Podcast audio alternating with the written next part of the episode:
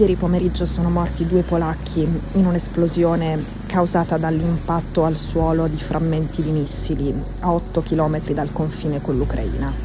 Che il missile in questione fosse ucraino lo si sapeva in realtà già da ieri sera e infatti qualcuno lo ha detto e lo ha scritto. Il missile non poteva che essere ucraino perché è un S-300, lo si vede dalle schegge, dai frammenti che sono stati ritrovati nello stabilimento agricolo in Polonia.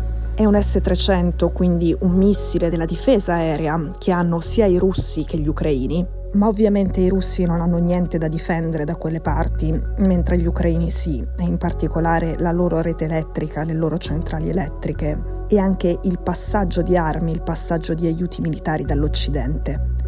Quel tipo di S-300 fa 70 km, la linea del fronte, le posizioni dove ci sono i soldati russi con il loro equipaggiamento sono a migliaia di chilometri.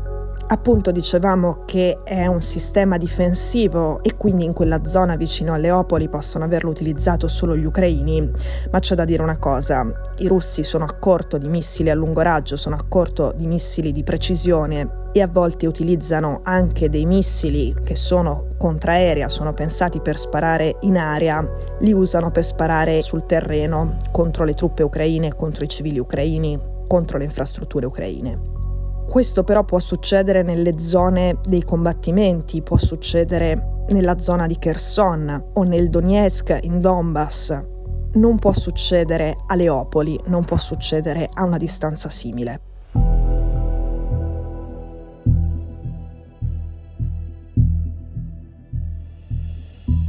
Ora, perché quello che è successo ieri è comunque estremamente rilevante, oltre al fatto ovviamente che sono morte due persone? Perché da quando è stato sabotato il ponte di Kerch, il ponte che collega la Crimea occupata alla Russia, il ponte che è strategico ed ha anche un enorme valore simbolico per Putin, da quando è stato sabotato il ponte di Kerch, i russi hanno questa strategia vendicativa che è rendere infernale il prossimo inverno per gli ucraini, colpire con centinaia di missili le loro infrastrutture, in particolare le infrastrutture energetiche. In quel punto, poi, in particolare, dove miravano i missili russi e dove è entrata in azione la contraerea ucraina, che poi è precipitata in Polonia, in quel punto la rete elettrica ucraina si collega alla rete elettrica europea. La paura è che Putin, per mettere davvero in ginocchio Kiev questo inverno, punti a scollegarla con la forza dalla rete elettrica dell'Unione. Se questo fosse l'obiettivo renderebbe più frequenti e più intensi gli attacchi missilistici russi in quella zona e più alte le probabilità che ricapiti qualcosa di simile a quello che è successo ieri sera.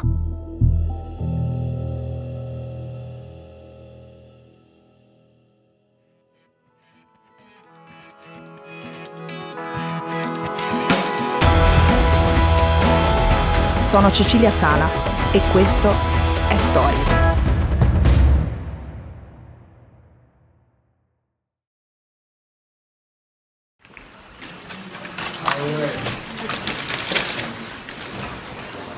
Mr. President, can you tell us what you know so far about the explosion in Poland, sir? No. Fortunatamente il clamore e gli allarmi sulla terza guerra mondiale anche questa volta erano mal riposti. C'erano molti indizi fin da ieri sera che appunto si trattasse di un missile ucraino e non di un missile russo e che si trattasse di un fatto accidentale, ma probabilmente sarebbe stato un fatto accidentale anche se quei resti fossero stati i resti di un missile russo.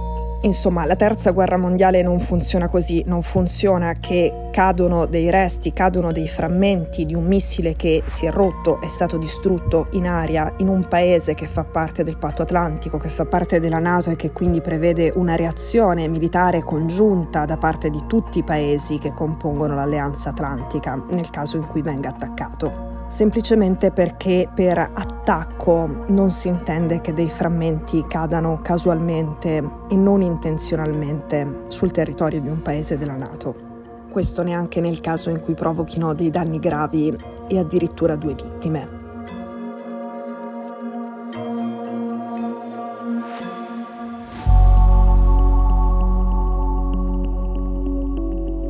Nel caso in cui si fosse scoperto che quei resti non erano i resti di un missile della contraerea di Kiev, ma i resti di un missile russo, per prima cosa si sarebbe tenuto conto del fatto che quel giorno la Russia aveva attaccato con oltre 90 missili il territorio ucraino, anche l'ovest, anche vicino al confine con la Polonia, e che molto probabilmente quel missile in Polonia sarebbe stato legato ad un attacco contro l'ovest dell'Ucraina e non contro la Polonia. A quel punto sarebbe scattato l'articolo 4 del patto atlantico, l'articolo che prevede una riunione, una consultazione di emergenza tra i Paesi membri e non l'articolo 5 che prevede una reazione militare congiunta dei Paesi membri. We stand together with Ukraine and the Ukrainian people and continue to take issue with Russian behavior and uh, we're going to continue to support Ukraine as long as Russia continues their aggression. Ieri il G20 si è interrotto proprio perché a Biden è arrivata per primo questa notizia e oggi c'è stata la riunione della Nato prevista dall'articolo 4.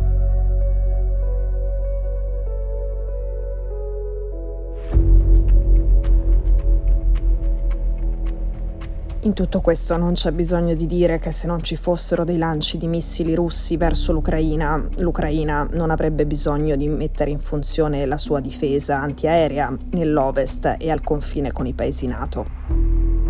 Ora guardiamo a quello che è successo ieri in Ucraina. 90 missili in un giorno, 90 missili che puntano soprattutto alle infrastrutture energetiche ma fanno anche vittime tra i civili sono il numero più alto di missili sparati in un giorno dai russi da quando è cominciata la guerra. Come dicevamo, l'episodio più simile a quello di ieri era successo per la prima volta il lunedì dopo il sabotaggio al ponte di Kerch. La strategia di terrorizzare l'Ucraina, con l'ipotesi di rimanere al gelo durante un inverno in cui tutto il paese andrà sotto lo zero, comincia allora e non si ferma fino a ieri, ma non ha sempre la stessa intensità. Dopo aver subito delle umiliazioni dal punto di vista militare, valga per il ponte di Kerch o valga per la ritirata da Kherson, gli attacchi missilistici russi sono intensi e micidiali. Prima dell'annuncio della ritirata delle truppe russe da Kherson, questi bombardamenti erano diminuiti moltissimo di intensità.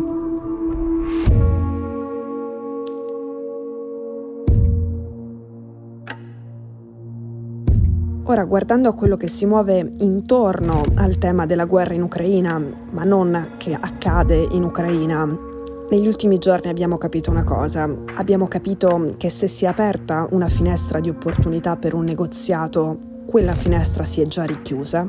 E rispetto ai segnali che ci avevano dato sia gli ucraini, sia la Russia, sia Biden, oggi sia Putin, sia Biden, sia Zelensky escludono questa possibilità, almeno nell'immediato e nel prossimo futuro. Un negoziato, un accordo silenzioso, forse, ma io direi probabilmente c'è stato almeno su Kherson. Da Kherson i russi si sono ritirati ordinatamente, hanno attraversato il Dnipro in un punto in cui è molto largo, erano dei bersagli perfetti per l'esercito ucraino per fare il tiro al piccione di soldati russi in fuga e questo non è successo.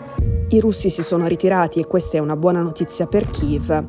I russi si sono ritirati senza perdere uomini e mezzi militari e questa è una buona notizia per Mosca. Ed è difficile credere che sia stato un caso che non siano stati bombardati mentre si ritiravano. Se però un accordo silenzioso su Kherson c'è stato, non è stato l'inizio di un dialogo più ampio, ma è stato un caso isolato. Faremo una puntata su dove va la guerra, visto che in questo momento c'è da immaginarsi che rimarrà ancora per un po' una guerra combattuta tra gli eserciti sul campo e non una discussione tra diplomatici a un tavolo negoziale. Io raccolgo ancora un po' di materiale, ancora un po' di conversazioni, ancora un po' di informazioni e vedo ancora un po' di cose nei prossimi giorni dovremo parlare di quello che pensano di fare adesso gli ucraini e i russi sul campo di battaglia. Noi ci sentiamo domani.